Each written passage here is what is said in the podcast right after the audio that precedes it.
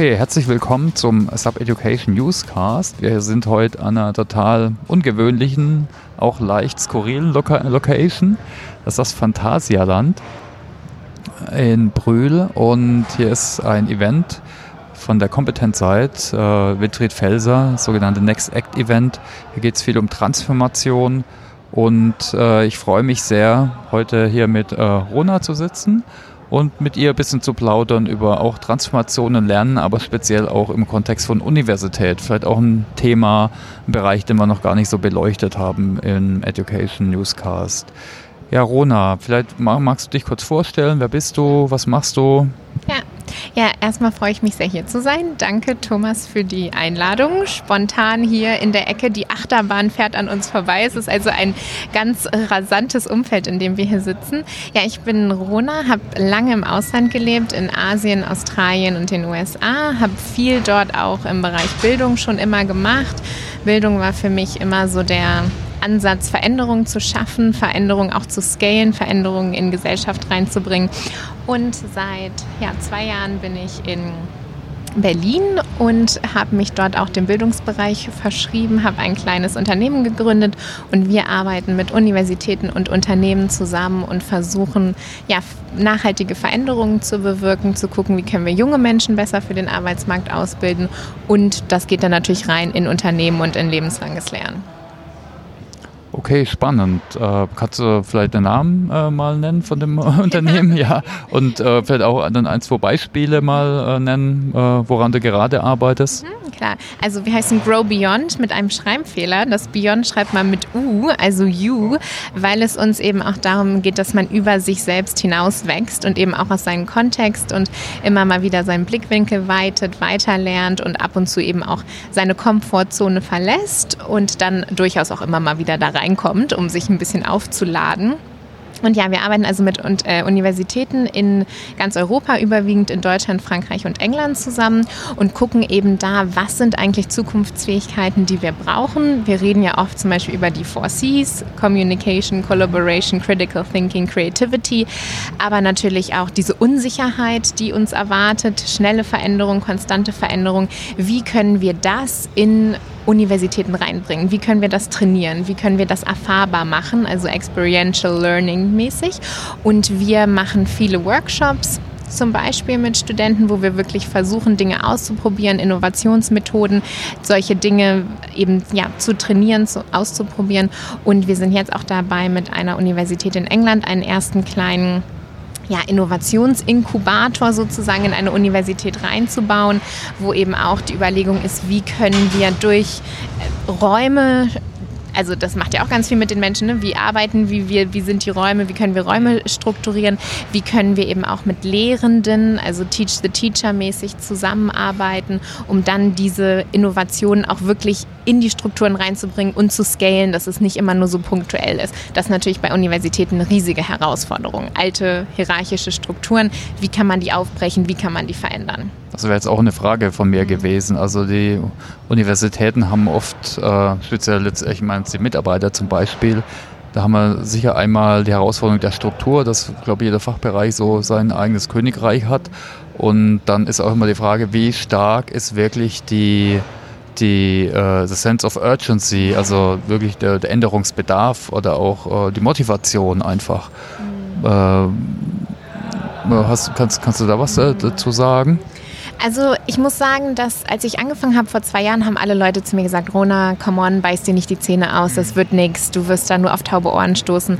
Und wir haben jetzt innerhalb von zwei Jahren mit 15 verschiedenen Universitäten Projekte durchgeführt und ich würde sagen, dass da durchaus eine, Realisa also eine Realization stattfindet in den Strukturen von den Leuten, die wissen, hey, alles verändert sich da draußen. Es gibt eben auch immer mehr Unternehmen, die ja sagen, wir wollen gar keine Degrees mehr, wir wollen, dass die Leute Skills mitbringen, die testen wir ab durch unsere eigenen Systeme, um rauszufinden, ob die Leute passen. Und ich glaube, dass die Universitäten auch immer mehr in so eine Situation kommen, sich zu fragen, was ist eigentlich unsere Daseinsberechtigung? Ne? Also wenn es nicht mehr um den Abschluss geht, wenn es nicht mehr ums Papier geht, was wollen wir rüberbringen, was machen wir eigentlich, worum geht es? Das Gefühl habe ich schon. Aber wie du auch sagst, es sind natürlich äh, wirklich schwierige alte Strukturen, die man nicht so einfach aufbricht. Viel Hierarchie, viel Macht, Geld. Ähm, und ich denke, dass äh, es teilweise auch Sinn macht, natürlich neue Dinge zu bauen. Es gibt ja neue Universitätsansätze auch. Es gibt ja neu, wirklich komplett neue Formen. Und das ist ja von manchen Leuten sowieso so ein allgemeiner Glaube. Was ist denn da ein neues Beispiel? Zum Beispiel meinst du sowas wie Udacity oder Code University, genau. so in die Richtung? Genau, die Code University zum Beispiel, die ja wirklich ein komplett neues System aufgebaut haben, projektbasiert in internationalen Teams lernen, wo eben auch diese Vernetzung stattfindet. Das hattest du ja auch kurz gefragt, äh, gesagt. Jedes, jede Disziplin ist ja das, das eigene König, Königreich, das Wort hattest du, glaube ich, benutzt, ähm, wo sich ja teilweise schon, in, wenn man Geschichte studiert, dann über die Epochen gestritten wird. Ja? Und ähm, das ist natürlich auch was, was in der Zukunft immer wichtiger wird, interdisziplinär zu lernen, vernetzt zu lernen, verstehen, wie hängen die Dinge zusammen. Und das ist natürlich gerade in traditionellen Strukturen noch gar nicht der Fall und auch sehr schwer umzusetzen. Und Code University ist zum Beispiel, äh, zum Beispiel äh, eine, eine, tolle neue ähm, Universität in Berlin. Es gibt aber auch andere Projekte, wie zum Beispiel das Hyperwerk. Ähm, es gibt äh, die, jetzt die XU University, die in Potsdam aufmacht. Viel natürlich immer digitale Skills. Es geht immer viel um Digitalisierung und das ist was, was ich auch ganz spannend finde. Was müssen wir denn noch wissen? Was wollen wir mitgeben außer den technischen Skills? Die Code University sagt ja auch, wir bilden die digitalen Pioniere von morgen aus. Aber was, was brauchen wir noch? Code University macht auch Science and Technology, also mitdenken, in was für einer Gesellschaft wir leben. Aber das ist, glaube ich, eine ganz große Frage.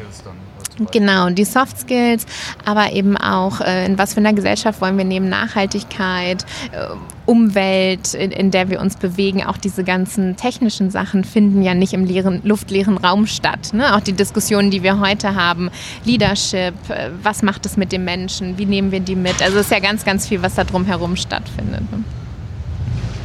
Ja, spannend. Ähm, ich muss gerade mal eine weitere Frage nachdenken. Ähm, was sind die Ansätze, zum Beispiel gerade so moderne Ansätze wie von der Code University? Du hast gesagt Projektunterricht, also mehr digital. Äh, Gibt es noch ein paar andere? Äh, oder hast du dafür ein paar Tipps auch für die äh, Hörer, ne, wie sie in, wenn sie sich neue Themen aneignen wollen, jetzt speziell IT-Themen, ja, über was sie da, auf was sie da achten sollten? Also die Code arbeitet eben in Projekten, also projektbasiert und in internationalen Teams, wo sie eben auch darauf achten, dass es wirklich ja, Menschen aus verschiedensten Regionen der Welt dann eben an diesen Projekten zusammenarbeiten und kollaborieren. Also Kommunikation, Kollaboration hatten wir schon als Zukunftsskills angesprochen.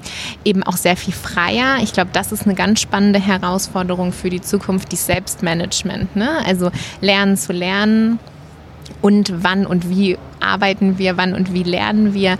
Das ist was, was Sie eben auch in Ihrem Ansatz sehr mitdenken. Und das ist, glaube ich, auch was, was, äh, was ich immer wieder auch als Herausforderung im New Work, was auch immer das jetzt genau bedeutet, New Work-Bereich sehe, auch eben in Berlin bei jungen Menschen, die in dem Bereich unterwegs sind. Das ist so eine große Herausforderung, dieses selbstständig zu arbeiten. Wir können von immer und überall, von überall arbeiten, aber wie genau gehen wir an die Dinge heran? Wie genau setzen wir Grenzen? Aber ich denke, das ist eigentlich fast bei jedem im Betrieb auch, im klassischen Betrieb eine Herausforderung. Auch jetzt, ob es bei in der Industrie ist oder bei SAP. Ich meine, selbst gesteuert zu lernen jetzt, wenn ich jetzt nicht formell irgendwo hingehe, wo alles für mich organisiert ist in der Schulung, sondern wo ich jetzt selbst mich strukturieren muss mit, keine Ahnung, Reflexion, Präsentation, äh, Übung und so weiter. Ich glaube, das ist, äh, ist, denke überall äh, die Herausforderung. Wir sind anders sozialisiert sicher auch. Ne? Und, äh, aber wie, wie, auch immer, vielleicht nochmal zurück jetzt äh, zu deinen Projekten. Kannst du da vielleicht ein, zwei Beispiele geben, äh, was du gerade machst und was äh, gut läuft oder was auch nicht so gut läuft? Mhm. Ja, also wir arbeiten viel eben mit äh, zum Beispiel Design Thinking, Innovationsmethoden und erarbeiten daran eben mit Studenten Projekte beziehungsweise auch ihre eigenen Karrieren. Es geht auch oft um Zukunft und Arbeitsmarkt, wie der sich verändert, was da auf sie zukommt, dass sie sich selber eben auch durch Innovationsmethoden praktisch erarbeiten. Was kommt eigentlich in der Zukunft auf uns zu und was brauchen wir dafür und wie können wir ähm, uns darauf vorbereiten? Und ja, den Inkubator hatte ich ja schon kurz angesprochen. Und Und das ist natürlich auch was, was mir total am Herzen liegt, auf so eine Metaebene mit Universitäten und eben auch Organisationen zu kommen und zu gucken, wie können wir Veränderungen bewirken, wie können wir alle mitnehmen und wie können wir die dann auch wirklich in die Systeme nachhaltig reinbringen und scalen. Und so Workshops oder auch diese Führungskräfte-Trainings und so, die viel gemacht werden, das ist natürlich oft ein inspirierender und toller Tag und dann gehen wieder alle ihren Weg und es verpufft so ein bisschen. Ne? Und da eben auch die Frage, wie können wir das wirklich implementieren, nachhaltig, wie können wir auch die mitnehmen, die, die gar keinen Bock haben, die sagen, ach, eigentlich finde ich alles schwierig und dieser ganze Wandel und so, das will ich eigentlich auch gar nicht. Äh, und das sehe ich natürlich auch in oft in Unternehmen, dass die dann zum Beispiel solche Leute dann auch ja, raus, rausfallen oder ja nicht mitkommen. Ne? Hm. Ja, ein gutes Thema, was wir vielleicht nochmal kurz behandeln können, ist äh, der inter internationale Aspekt. Mhm. Äh, du hast ja auch gesagt, dass zum Beispiel Projekte in anderen Ländern. Wie ticken denn da die Unis und was kann man denn von denen da lernen? Mhm. Also was ich ganz spannend finde, ich war ja eben lange auch in Anglo-Saxon Cultures unterwegs, also Australien, USA und jetzt eben auch in England. Was ich erstmal allgemein sagen muss zum, zur allgemeinen Kultur ist, glaube ich, dass ich gerade im Vergleich zu Deutschland sehe, dass wir oft noch sehr viel hierarchischer sind, in sehr starren Strukturen denken. Diese Failure Culture ist halt auch sowas, das ist natürlich jetzt auch so ein Buzzword geworden. Wir machen unsere Fuck-Up-Nights, wo wir uns irgendwie erzählen, was nicht geklappt hat, was schiefgelaufen ist. Ich glaube, das einfach nochmal auch wirklich ein bisschen mehr zu leben und Leuten Chancen zu geben, Dinge auszuprobieren und das auch gar nicht ungefähr als Failure oder so zu labeln, sondern einfach zu sagen, hey, versuchen wir mal und wenn es nicht klappt, werden wir daraus ganz, ganz viele Dinge lernen und das einfach noch mehr ähm, ja, zu implementieren, wirklich zu leben, ist, glaube ich, was, was ich, ist ein großer Unterschied, den ich gesehen habe. Auch sich auf Augenhöhe zu begegnen und Mentoren zu haben, ist, denke ich, im Universitätsumfeld, aber auch im Arbeitsumfeld super wichtig, dass junge und eben Leute, die schon länger dabei sind, etwas ältere Leute sich wirklich auf Augenhöhe begegnen, sich austauschen und interessiert aneinander sind, an den Lebensrealitäten, an den Aspekten. Und das habe ich eben zum Beispiel in den USA auch sehr anders erlebt. Dass da eine viel größere Offenheit, eine viel größere Vernetzung und auch dieser Mentorengedanke, sich Leute zu suchen, ähm, mit denen man dann auf Augenhöhe sich gegenseitig mentoren kann, ist, glaube ich, was ganz wichtig ist. Und was die Universitäten angeht, mhm. ist natürlich in England zum Beispiel das auch einfach eine ganz andere Struktur. Es ist halt ein Business. Ne? Es geht mhm. darum, äh, die Leute zahlen, um zur Uni zu gehen in den allermeisten Fällen. Und es geht um Rankings, es geht um Employability, also dass die Leute danach Jobs bekommen und eben in die Arbeitswelt gehen. Das ist ja an traditionellen Unis in Deutschland zum Beispiel einfach auch gar kein Thema. Ne? Das ist, die sind halt so ein bisschen in ihrer akademischen Bubble mhm. und das gibt halt kein Ranking danach, wo die Employability einen großen Einfluss darauf hat, was mit den Leuten, wie schnell wo passiert ist, wie viel Geld die dann verdient haben und so weiter. Also die mhm. Strukturen sind da einfach auch nochmal ganz anders von dem Ansatz her. Ob das jetzt gut oder schlecht ist. Da. Genau, ich, ich denke, es hat alles Vor- und Nachteile. Ne? Wir haben mhm. relativ offenen Zugang mhm. theoretisch mhm. zum Bildungsmarkt und äh, und das Ranking ist dann teilweise doch da irgendwie. Ne? Dann, wenn du nach Mannheim, in Mannheim studieren möchtest, die ist dann doch top gerankt und ist NC 1.0. Also, aber ich glaube auch der, der Business-Charakter wahrscheinlich, oder? Der ist sicher anders, anders ja. Äh, und wie gehst du dann um mit den Widerständen? Also deine Kunden sind ja dann Universitäten, nehme ich an, oder der Dean oder Unis, genau, Unis, die international, ich arbeite auch öfter mit den International Offices, mhm. die äh, dann eben auch gucken, ne, wie inter interkulturelles Training, wie bringen wir die Leute, die dann auch aus anderen Ländern kommen, hier in den deutschen Arbeitsmarkt oder so, was brauchen wir für die und so weiter. Genau. Aber grundsätzlich muss ich sagen, eigentlich, ich bin eher positiv gestimmt und denke, es tut sich was. Es gibt Veränderungen, ja. Ja, äh, wir sind auch gerade auf der Next Act. Äh, vielleicht willst du da noch ein paar Worte verlieren? Hast du hier ein paar Punkte mitgenommen? Also es ist auch so ein Netzwerkevent, äh, wo viele aktuelle Themen angesprochen werden. Ja, also super spannende Leute. Ich hatte super viele Diskussionen und bin die ganze Zeit am ähm, Tisch versackt äh, und gar nicht dann zu den Workshops und so gekommen.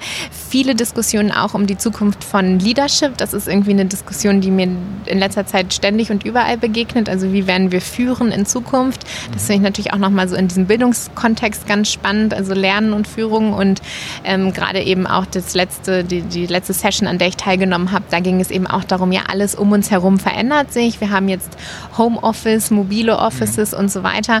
Aber wie, wie verändert sich Führung dadurch und eben auch die Zusammenarbeit? Und das ist, denke ich, auch was, was man auch nochmal in Bildung und an Universitäten mehr reintragen mhm. könnte. Die Selbstmanagement habe ich schon angesprochen, aber hier war ein Beispiel, was dann gerade gegeben wurde, dass dann irgendwer gesagt hat, also wenn die Person im Homeoffice ist, kann man die nicht erreichen. Ne? Also äh, die ist doch heute nicht da, die ist doch im Homeoffice. Und äh, ja, wie kommuniziert man dann auch, wenn die Person nicht in Person da ist? Und ähm, solche Dinge sind doch auf, brauchen Zeit und Wandel braucht doch irgendwie ein bisschen Zeit und immer wieder die Frage, wie können wir alle mitnehmen. Ne? Genau, und das ist sicher auch Mindset-Thema. Also Homeoffice ist ja gleich virtuelles Arbeiten, das ist einmal vielleicht Tools und so, aber halt auch Mindset, gleich Vertrauen und wenn jemand im Homeoffice ist, dann macht er auch seine Ziele und ich muss eben schauen, dass die Ziele oder Zielerreichung passt, oder? Ja. Genau, und eben auch dieses, ich glaube, so ein bisschen weg von diesem negativen Image des Homeoffice. Ne? Also man kann ja auch mal äh, in Pyjama-Hosen, glaube ich, ganz schön viel reisen und ganz schön viel machen und den Leuten auch die Flexibilität zu geben, also wo arbeite ich wie am besten, aber das muss ich halt auch für mich austesten können und rausfinden können. Und ich denke auch Kommunikation spielt halt, da haben wir auch als Zukunftsskills schon mal angesprochen, eine riesige Rolle. Also wenn ich abends um 10 was machen will, weil ich nachmittags vielleicht mit meinen Kids was gemacht habe, wann erwarte ich dann aber Antworten von Leuten aus dem Team, ne? wenn ich abends um 10 meine E-Mail schicke und das ist halt ja viel Kommunikation, viel neue Führungsskills brauchen wir da glaube ich auch, wie wir in Teams zusammenkommen und uns managen und das sind definitiv sehr spannende Fragestellungen, die hier mit spannenden Leuten diskutiert werden. Okay, dann danke nochmal für die Einblicke. Vielleicht nochmal zum Abschluss äh, ein paar Tipps von dir, vielleicht äh, was kannst du empfehlen, auch wo man sich, äh, wenn man wenn einen das Thema interessiert, jetzt Weiterentwicklung von Hochschulen zum Beispiel, äh, Future Skills, äh, welche Blogs, Bücher, Quellen kannst du empfehlen, wenn man sich weiter informieren möchte? Ich habe gerade mein erstes Buchkapitel geschrieben. Das können wir natürlich äh, verlinken. Das, äh, da haben wir uns viele Gedanken gemacht und auch viele äh, Hochschulen der Zukunft beleuchtet. Und ähm, genau, das können wir vielleicht in den Show Notes nochmal verlinken. Mhm. Ansonsten, was ich tatsächlich mein Favorite äh, Tool ist LinkedIn. Also ich bin super viel auf LinkedIn unterwegs, folge Leuten, die in dem Bereich was machen, die Artikel schreiben, Blog schreiben, auch den Hashtags zu folgen, also so mhm. Future of Work, Future of Learning, die man spannend findet. Das ist was, was ich viel tue. Wenn einem natürlich Twitter oder ein anderes Netzwerk mehr liegt, kann man da natürlich auch mal gucken. Ich bin tatsächlich ein großer LinkedIn-Fan. Ja, und ich glaube auch rauszugehen und vielleicht sich auch mal Dinge anzugucken, die auf den ersten Blick nicht so viel mit äh, dem eigentlichen Job, den man so macht, zu tun haben und sich immer mal wieder auch neue Aspekte anzugucken und damit auch immer so den Horizont zu erweitern und dran zu bleiben. Das ist, was ich ganz gerne mache und ab und zu dann auch mal ähm, ja, auf Events gehe, wo es so ein Thema ist, was mich interessiert, wo ich mich auch noch gar nicht so viel mit auseinandergesetzt habe und da glaube ich auch immer wirklich aktiv im Lernen drin zu bleiben. Das ist was, äh, was ich ja, Hörern empfehlen würde. Was war dein letztes? Vielleicht noch gerade zum Schluss? Mm, mein letztes Event, äh, wo ich war, ach, ich mache jetzt viel auch so im Finanzbereich zum Beispiel, dass ich auf irgendwelche Finanzmeetups gehe oder Real Estate Entwicklung, Stadtplanung. Also finde ich super spannendes Thema und habe dann da auch immer ja ganz neue Impulse, ganz neue Ideen und, und versuche auch immer wieder so ein bisschen aus meiner Bubble rauszukommen. Ne? Man versackt dann ja auch oft doch so in seiner Bubble und denkt, das ist jetzt die Realität und dann immer mal wieder rausgehen und andere Leute treffen. Ja. Das ist vielleicht nochmal ein guter Hinweis. Ne? Unterm äh, Hashtag Meetup. Gibt es auch eine eigene Plattform in Deutschland. Da gibt es in jeder bisschen größerer Stadt gibt's ganz tolle Meetups. Äh, gibt da ein, eine Gruppe zum Beispiel rund um Learning and Future of Work. Bin ich in Karlsruhe, die gibt es überall. Äh, aber gibt es auch andere Themen. Also kann man vielleicht auch nochmal empfehlen, auch der technischen Themen. Okay, herzlichen Dank für das kurze Gespräch. Dankeschön. An der Achterbahn, das war sehr schön. Jetzt müssen wir eine Runde Achterbahn fahren. Genau, okay, also vielen Dank und auch vielen Dank fürs Zuhören.